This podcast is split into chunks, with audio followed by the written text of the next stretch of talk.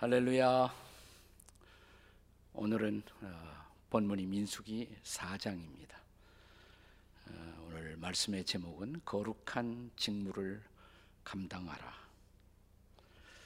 인간에게 할 일이 있다는 것은 존재의 이유와 의미를 결정하는 것입니다. 내가 할 일이 있기 때문에 나는 존재하고 어, 그리고 그 존재의 의미를 거둘 수가 있는 것입니다.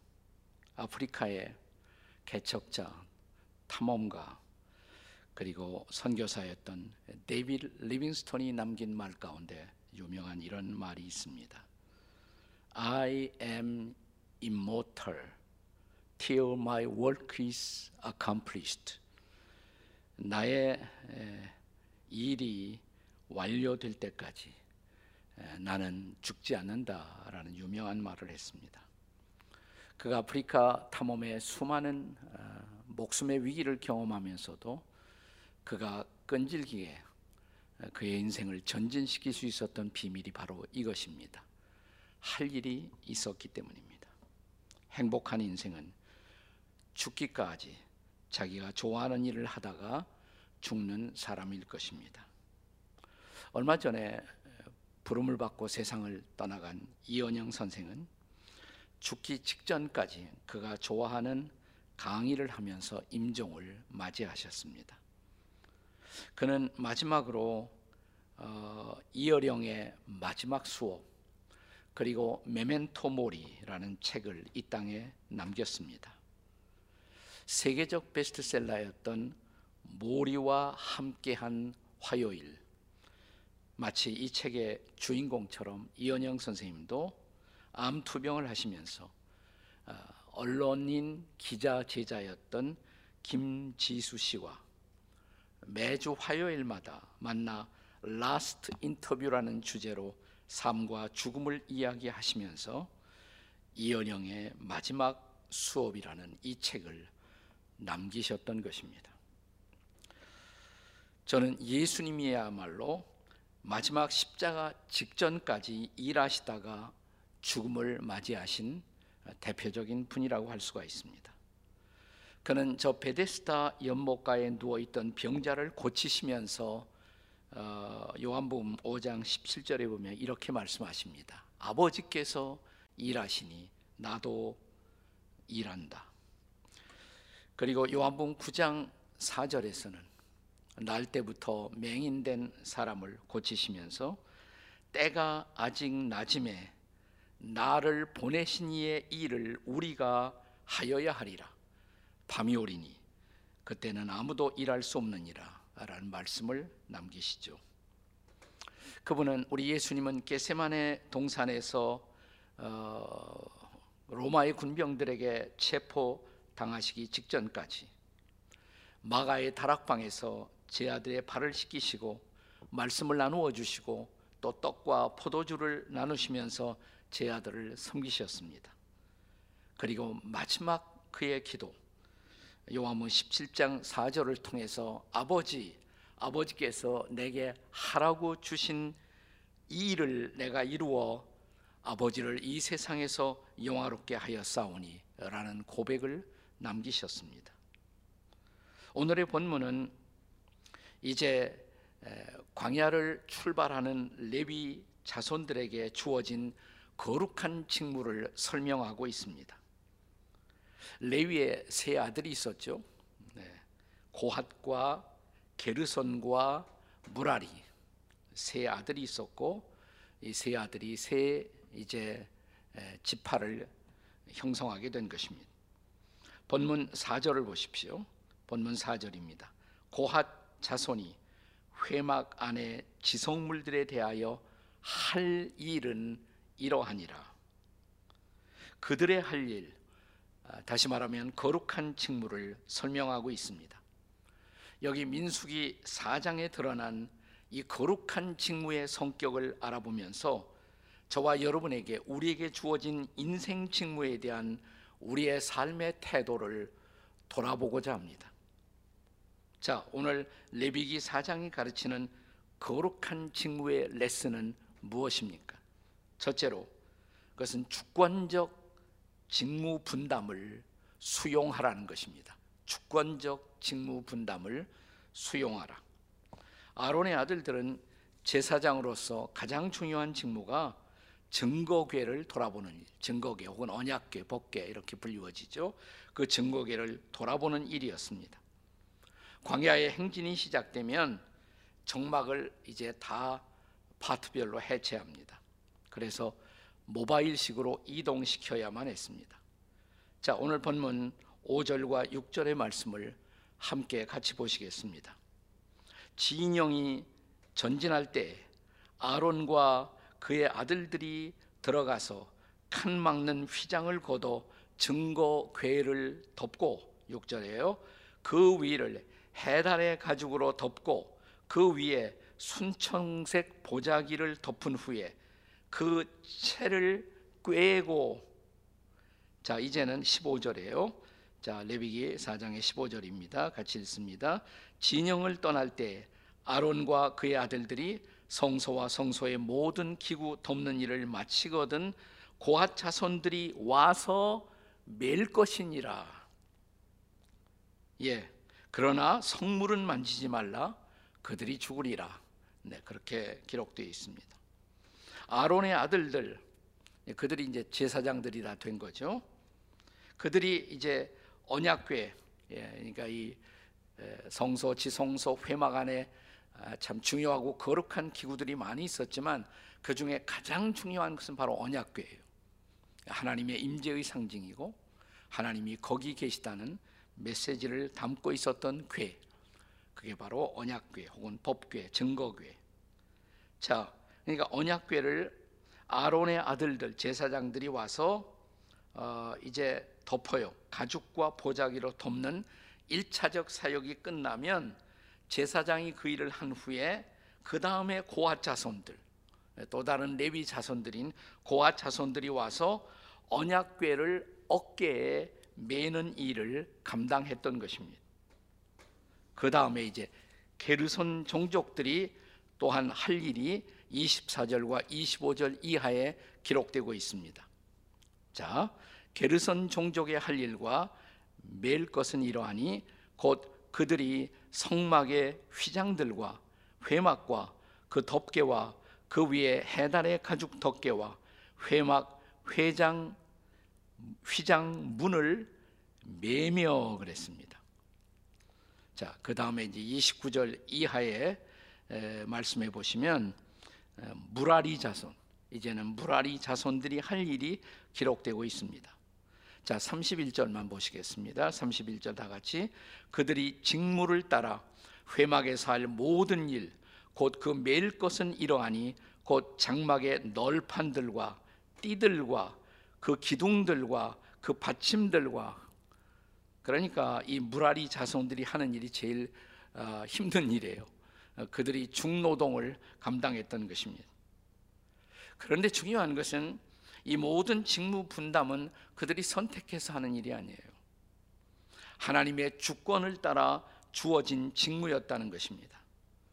그렇기 때문에 내가 누구의 자손으로 태어나느냐에 따라 직무가 주어진 것입니다. 그래서 이 직무를 가리켜 저는 주권적 직무다. 하나님이 주권적으로 맡기신 직무다. 이렇게밖에 표현할 길이 없습니다.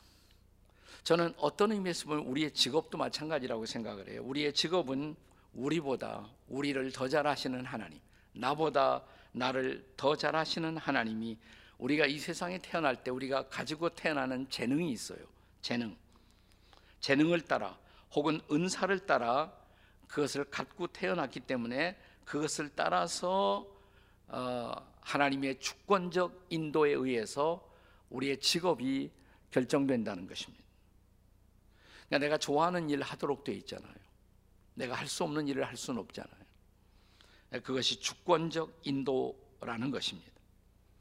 그래서 어, 종교 개혁자들은 종교 개혁을 할 때 그들이 매우 중요하게 주장한 것이 하나 있어요. 모든 직업은 거룩하다. 모든 직업의 성직성을 주장했습니다.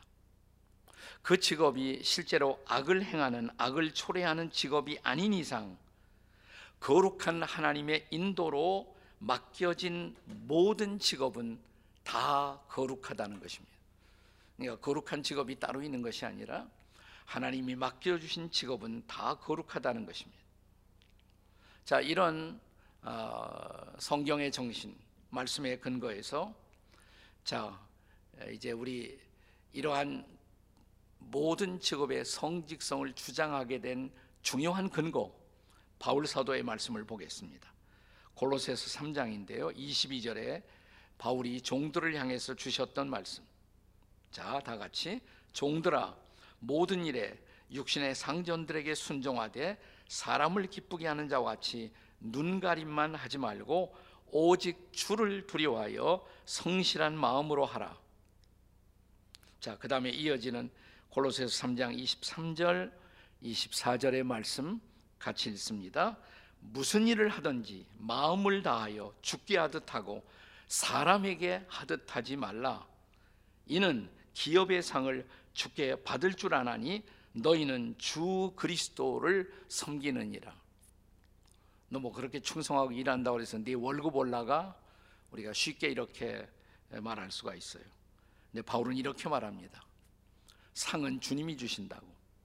그리고 내가 하는 일이 무슨 일이든 그 일로 주 그리스도를 섬기느니라. 그러니까 거룩한 일이 따로 있는 것이 아니에요. 모든 일이 주의 일이 될 수가 있다는 것입니다. 주님이 맡겨주신 일이면 다 주의 일이에요. 그리고 그 일을 통해서 우리 각자는 다 주 그리스도를 섬기고 있다라고 말하고 있는 것입니다. 마치 우리가 예수 믿을 때 하나님은 또한 여러분과 저에게 영적 은사를 주세요. 근데 은사를 주실 때도 내 마음대로 주시는 것이 아니라 주권적으로 하나님이 판단해서 주십니다. 직업에 따른 직무도 주권적으로 주어진다는 것입니다. 자, 바울 사도가 영적 은사들에 대해서 쭉 설명을 하다가 고린도 전서 12장 11절에서 주신 말씀을 혹시 기억하세요? 자, 같이 읽어보겠습니다. 시작.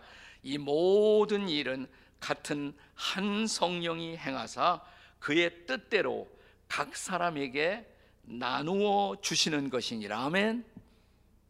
성령님이 하나님의 영이 각 뜻대로 하나님의 뜻대로 사람들에게 나누어 주신다. 내 뜻대로 주시는 것이 아니라 은사도 하나님의 뜻대로 주신다 그랬습니다. 하나님이 내게 이런 은사를 주셨다면 어떻게 잘 은사를 사용할 것인가 이걸 고민해야지 왜 이런 은사를 주셨어요? 왜 내게 이런 은사를 주시지 않았어요? 이렇게 불평해서는 안 된다는 거죠. 그러니까 하나님이 알아서 판단해서 나에게 필요한 은사를 주셨다면 그렇다면 주님 이 은사 잘 사용해서 하나님을 기쁘게 하는 제가 될 수 있도록 도와주십시오. 이게 마땅한 판단이죠. 자, 그렇습니다. 우리 각 사람이 하나님의 주권을 따라 주어진 직무로 우리는 하나님의 나라를 섬기고 있는 것입니다. 그렇다면 내 은사를 다른 사람의 은사와 비교할 필요가 없어요. 이 은사 얘기하면서 바울 사도는 교회는 몸의 지체와 같다 이런 말씀을 하십니다. 몸에는 여러 지체가 있잖아요. 지체들 하나하나가 존재의 이유가 있어요. 손은 손의 존재의 이유가 있고 발은 발의 존재의 이유가 있고 지금 여러분 앞에 설교하는 이 순간 제 몸의 지체 중에서 가장 맹렬한 활동을 하고 있는 것은 이 주둥이죠. 네. 자, 지금 이렇게 제가 열심히 서서 설교하는데 보이지 않는 지체가 있습니다. 이 발가락 이건 보이지 않아요. 전혀 보이지 않아요.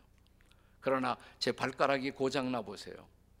내 존재의 기초가 흔들립니다. 그럼 결국 설교도 못 하게 되겠죠.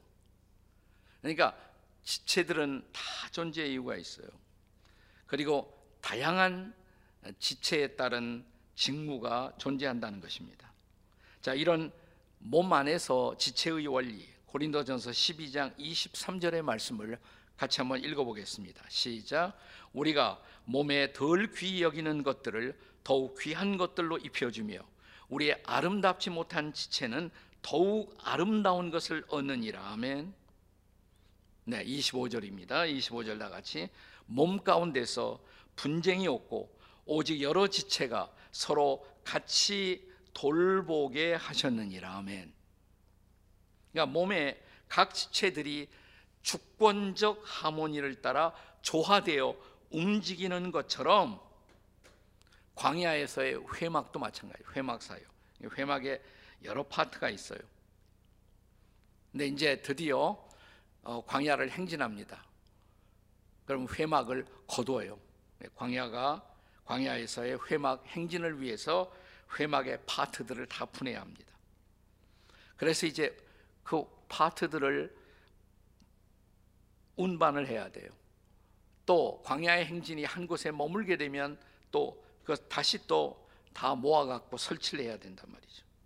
거기에 따른 주권적 직무 분담이 있었고 이 직무 분담에 따라 이 모든 어, 회막을 섬기는 제사장들과 레위인들이 일사불란하게 섬기고 있었던 것입니다. 자 그렇다면 저와 여러분도 오늘 이 시대에 교회 내에서 혹은 하나님의 나라의 사역에서 하나님이 맡겨 주신 주권적 직무가 있잖아요.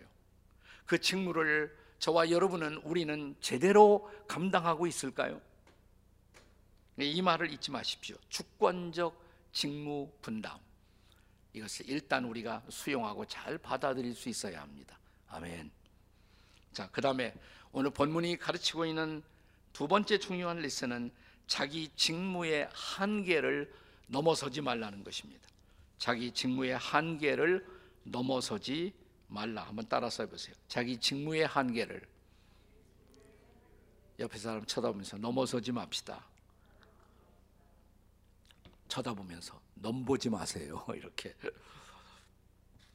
자, 몸 안에서 여러 지체가 존재하지만 어떤 지체가 제일 우수할까요?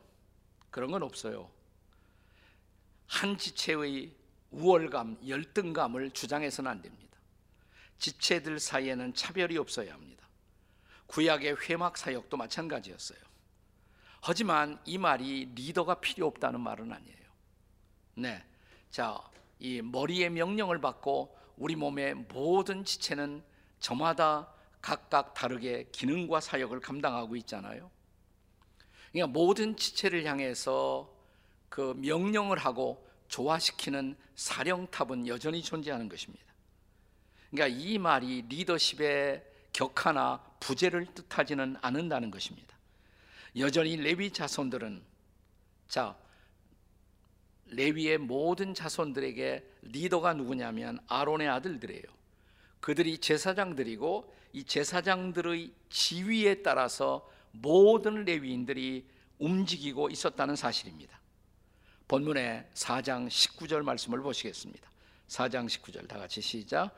그들이 지성물에 접근할 때 그들의 생명을 보존하고 죽지 않게 하기 위하여 이같이 하라. 아론과 그 아들들이 들어가서 각 사람에게 그가 할 일과 그가 매일 것을 지휘하게 할지니라. 중요한 단어 지휘하게 할지니라예요. 지휘하게 할지니라. 여러분 찬양단이나 오케스트라에는 지휘자가 존재하잖아요. 그러나 거기에는 수많은 악기가 있습니다. 어떤 악기가 제일 중요할까요? 어떤 악기가 제일 중요하지 않을까요? 그건 주, 좋은 질문이 아니에요. 모든 악기는 다 같이 중요한 것입니다. 악기의 차별을 말할 수가 없습니다. 악기는 하나하나 아, 소리가 다르고 존재 이유가 다 다른 것입니다. 나 분명한 것은 뭐냐면 그들의 소리를 조화시키기 위한 리더가 필요하다는 것이에요. 그 리더가 바로 지휘자죠. 지휘자예요. 따라서 지휘자를 존중하고 지휘자의 리더십을 따라주는 일, 이것은 악기가 음악을 내고 음악을 조화시키고 아름다운 음악을 탄생시키기 위해서 반드시 필요한 것입니다. 공동체는 언제나 리더가 필요한 것입니다.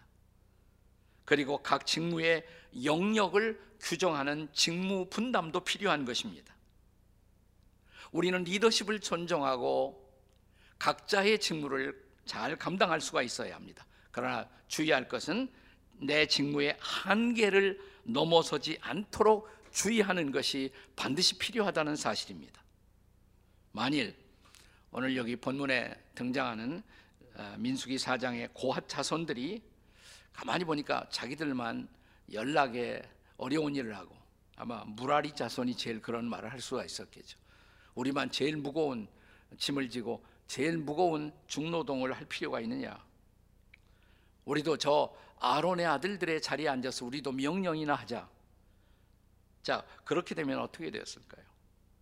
근데 오늘 본문은 아론의 아들들이 하는 그 일을 다른 사람들이, 다른 자손들이, 레위인들이 하려고 하면 이렇게 말합니다. 죽음을 각오하라. 죽음을 각오하라. 그만큼 제사장들의 사역과 그 리더십의 영역은 존중되어야 할 것을 성경은 가르치고 있다는 것입니다. 자, 아무리 탁월한 사람일지라도 인간에게는 모두가 자기 존재의 한계가 있습니다. 그 한계를 인식하고 그 한계 안에 머물 줄 아는 것을 가리켜 기독교 신앙에서는 겸손이다 이렇게 말합니다. 겸손. 저 유명한 성 어거스틴에게 어느 날 누군가가 와서 이렇게 질문을 했다 그래요. 선생님, 하나님 앞에서 가장 중요한 턱은 무엇일까요? 어거스틴의 대답입니다. 첫째는 겸손이요. 둘째는 뭡니까? 둘째도 겸손이요. 셋째는 뭡니까? 셋째도 겸손이요. 그러면 겸손의 반대는 뭡니까? 겸손의 반대는 교만이겠지.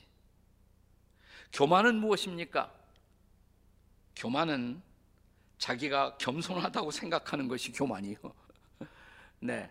그러니까 우리는 모두가 다 교만할 수 있는 유혹의 가능성을 안고 존재하고 있는 것입니다. 그렇습니다.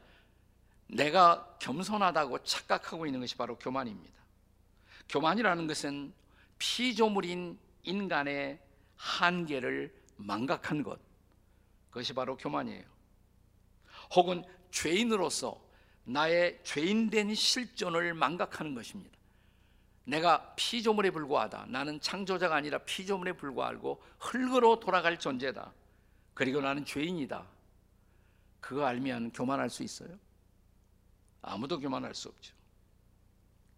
자, 마귀가 마귀가 된 것. 성경에 보면 악한 영이 마귀가 된 원인은 자기 한계를 망각하고 자기 위치를 떠났기 때문이다.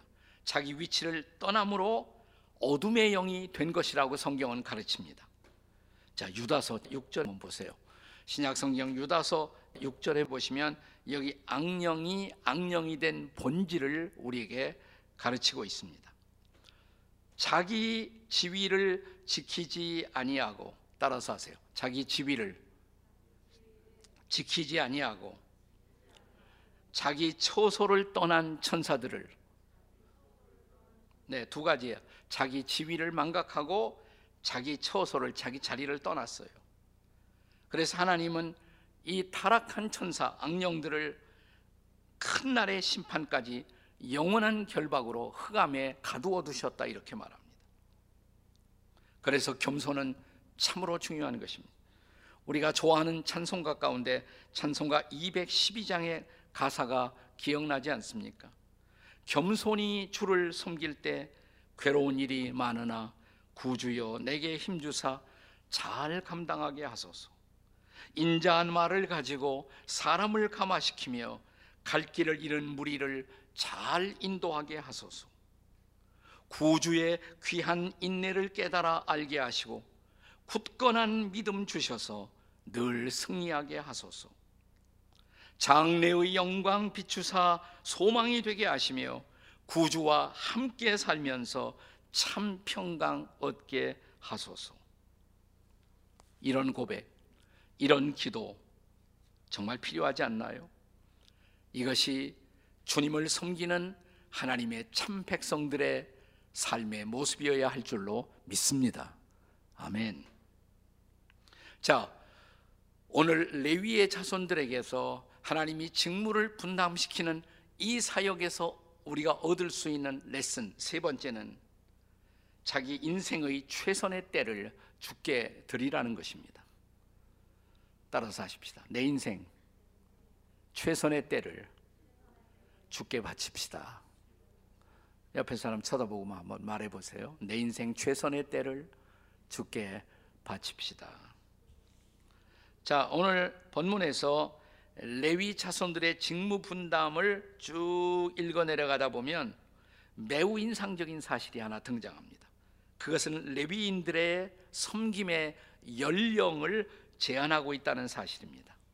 본문의 3절을 보시기 바랍니다. 본문의 3절입니다. 다 같이 곧 30세 이상으로 50세까지 회막의 일을 하기 위하여 그 역사에 참가할 만한 모든 자를 계수하라.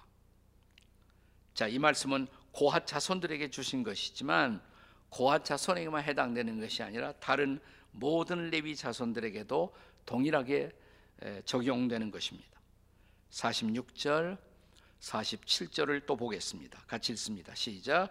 모세와 아론과 이스라엘 지휘관들이 레위인을 그 종족과 조상의 가문에 따라 다 계수하니 30세부터 50세까지 회막 봉사와 매는 일에 참여하여 일할 만한 모든 자.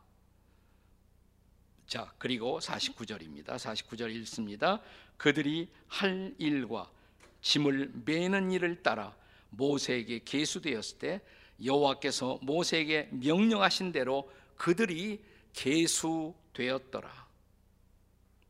여기 게르손이나 무라리 자손도 모두 레위인으로서 성막 봉사를 하기 위해서는 30세부터 50세까지 그 연령이 제한되고 있는 것을 볼 수가 있습니다. 이 연령의 의미가 뭘까요? 30세부터 50세까지. 한마디로 말하면 저는 30세부터 50세까지는 인생의 best time이다. 이렇게 말하고 싶어요. 인생의 best time이다. 네, 저 같은 사람은 best time을 지나간 사람이죠. 네. 자, 그런데 중요한 것은 이 best time을 주께 드려서 주를 섬길 수 있어야 한다는 것입니다. 자, 인류를 위한 인류의 대제사장으로 예수님이 이 땅에 오셨어요. 예수님의 공적 생애, 공적인 섬김의 생애가 예수님 몇 살 때부터 시작되었습니까? 30세예요. 네, 30세에 예수님도 시작하셨어요. 그러니까 유태인의 관점에서 보자면 성숙의 베스트 타임에 예수님은 공생의 사역을 감당하신 것입니다. 예수님은 아마도 이 땅에 살고 있는 모든 대부분의 인생들보다 훨씬 더 짧은 생애를 이 땅에 사셨죠. 그러나 짧았지만 가장 효율적인 인생을 사신 분일 것입니다. 우리가 아, 사복음서에서 요한복음이라는 책을 읽어보면 요한복음에 일곱 가지가 많이 등장해요. 요한복음은 일곱 가지의 책이에요. 일곱 가지 표적, 기적, 뭐. 일곱 가지 I am 예수님의 자기 선언. 그리고 요한복음에 또 등장하는 것이 예수님의 인생을 설명하는 짧은 인생을 설명하는 일곱 가지 때가 등장해요. 일곱 가지 때. 네. 요한복음 2장의 그 갈릴리 가나의 혼인 잔치에서 네. 예수님의 어머니 마리아의 충고대로 이제 예수님이 좀 기적을 행하셨으면 얼마나 좋을까. 아, 그런데 이 포도주가 다 떨어졌다고 그 사정을 알렸더니 그때 예수님이 어머니 마리아에게 주신 말씀이 뭐예요? 여인이시여 내 때가 아직 이르지 아니했습니다. 그래서 어, 요한복음에 일곱 가지 때가 나오는데 네 번째까지는 예수님이 계속 이렇게 말씀하세요. 내 때가 아직 아직 이르지 아니했습니다. 이렇게. 그런데 드디어 다섯 번째. 저 이방 나라 헬라 사람 몇 사람이 예수님을 찾아왔습니다. 라고 보고를 드리자마자 그때 요한복음 12장 23절에서 예수님이 이렇게 말씀하십니다. 인자가 영광 얻을 때가 왔도다. 이렇게 말씀하세요. 드디어 때가 말이에요. 십자가의 때가 되었다 이 말이에요. 예수님이 떠나가면 보혜사 성령이 제 아들을 인도할 것이라고 내가 그대들을 떠나는 것을 너무 마음에 애석하게 여기지 말라고 자 그때 예수께서 하신 말씀이 요한복음 16장 32절에 나를 혼자 둘 때가 왔도다 이렇게 말씀하십니다. 그리고 드디어 게세마네 동산의 마지막 기도 제자들 위한 마지막 기도를 시작하시면서 이제 십자가를 바로 앞에 두고 요한복음 17장 1절에서 아버지여 아버지여 때가 이르러 싸우니 아들을 영화롭게 하사 아들로 아버지를 영화롭게 하옵소서. 이제 십자가의 때가 목전에 도달하는 것을 주께서 아신 것입니다. 그렇게 우리 예수님은 때에 민감한 인생을 사셨어요. 사랑하는 여러분, 저와 여러분은 우리가 마냥 이 세상에 사는 거 아니에요. 또 따라서 모든 일을 다 하고 살 수가 없어요. 우리는 하나님의 뜻을 따라 선택하며 중요한 일을 집중하면서 살아갈 수밖에 없습니다. 그래서 내 인생의 베스트 타임에 베스트 초이스를 통해 인생을 살아가는 지혜가 필요한 것입니다. 자, 레위 지파들에게 하나님 섬김의 사역을 위임하시면서 30세부터 50세까지 적어도 20년의 헌신을 요구하시던 그 주님. 그 주님을 위해서 여러분과 저는 오늘 최선의 시간을 베스트 타임을 주께 드리고 있을까요? 옛날 세계적인 전도자였던 유명한 D.L. 무디가 한 사람에게 집중적으로 전도를 하는데 똑같이 이렇게 대답하는 사람이 있었대요. 무디가 전도할 때마다 선생님, 저는 이 땅에서 아직은 좀 더 삶을 즐기고 싶어요. 내 인생에 석양이 되면 그때 가서 나도 예수를 믿겠어요. 이렇게 대답하는 친구가 있었다고 그래요. 근데 어느 날 그 친구가 병원에 입원했다는 소식을 들었습니다.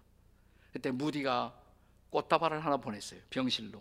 그런데 그것은 시든 꽃들로 채워진 꽃다발이었다고 합니다. 그러니까 그 꽃다발을 보내놓고 그 다음에 무디가 찾아간 거예요. 그랬더니 무디 선생님에게 선생님 어째서 꽃다발을 보내주시는 건 좋은데 다 시든 꽃을 저에게 보내셨습니까? 이때 무디가 빙그레 웃으면서 하는 말 기분이 별로 안 좋으셨지요. 그런데 하나님은 하나님은 당신이 인생의 황금기 베스트 타임을 다 낭비하고 인생의 저녁 시간을 죽게 드린다면 그 시든 꽃을 하나님인들 좋아하실까요? 그렇습니다. 지금 지금이 베스트 타임입니다. 이 지금의 베스트 타임에 드려진 당신의 신앙의 결단, 당신의 헌신의 결단을 하나님은 기대하고 계신 것입니다. 우리는 인생에는 중요한 세 가지 금이 있다 이렇게 말하잖아요. 아시죠? 세 가지 금. 황금, 소금, 지금. 그런데 이 세 가지 금 가운데 제일은 가장 중요한 것은 지금입니다. 지금이 제일 중요합니다. 지금 우리의 인생을 들여 시간의 주인 되신 그리고 시간의 경영자이신 그분을 따라 인생을 사시겠습니까? 지금 예수님을 믿고 예수님을 영접하고 예수님의 제자로 살아가지 않으시겠습니까? 보라, 지금이, 지금이 구원받을 만한 때요. 보라, 지금이 은혜의 날입니다. 지금 인생의 베스트 타임을 놓치지 마시고 주 앞에 인생을 드리는 저와 여러분이 되시기를 주님의 이름으로 축복합니다. 아멘. God bless you. 같이 기도하시겠습니다.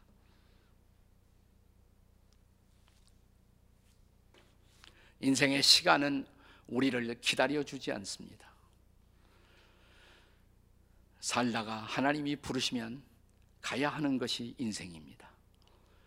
그런데 내 인생 아직도 힘이 있고 아직도 여력이 있고 아직도 할 수 있는 때에 우리가 그런 베스트 타임을 주께 드려 주님을 섬긴다는 것. 내 동료들과 조화를 이루며 리더십을 존중하고 우리가 인생의 직무를 감당하며 산다는 것. 사랑하는 여러분, 이 축복이 함께 하도록 기도하지 않으시겠습니까? 저를 따라 기도해 보세요. 주님, 주님이란 말은 주인이란 말입니다. 주인님. 다 같이 주인님. 주님. 도와주세요. 인도해 주세요. 주님이 맡겨주신 거룩한 직무 잘 감당하게 도와 주시옵소서. 우리 주님 부르짖고 통성으로 함께 기도하시겠습니다. 주님 감사합니다. 우리를 인도하시고 우리를 여기까지 오게 하셨습니다. 그리고 살아가며 나에게 재능도 주시고 은사도 주셔서 거룩한 직무를 맡겨 주셨습니다. 할 수 있는 때, 베스트 타임에 주님께 내 인생 죽게 드려 잘 섬기게 도와주시고 맡겨 주신 직무 잘 감당하게 도와주시옵소서. 오늘 이 은혜가 이 축복이 우리 모두에게 함께 하시기를 우리 주 예수 그리스도의 존귀하신 이름으로 기도하옵나이다. 아멘.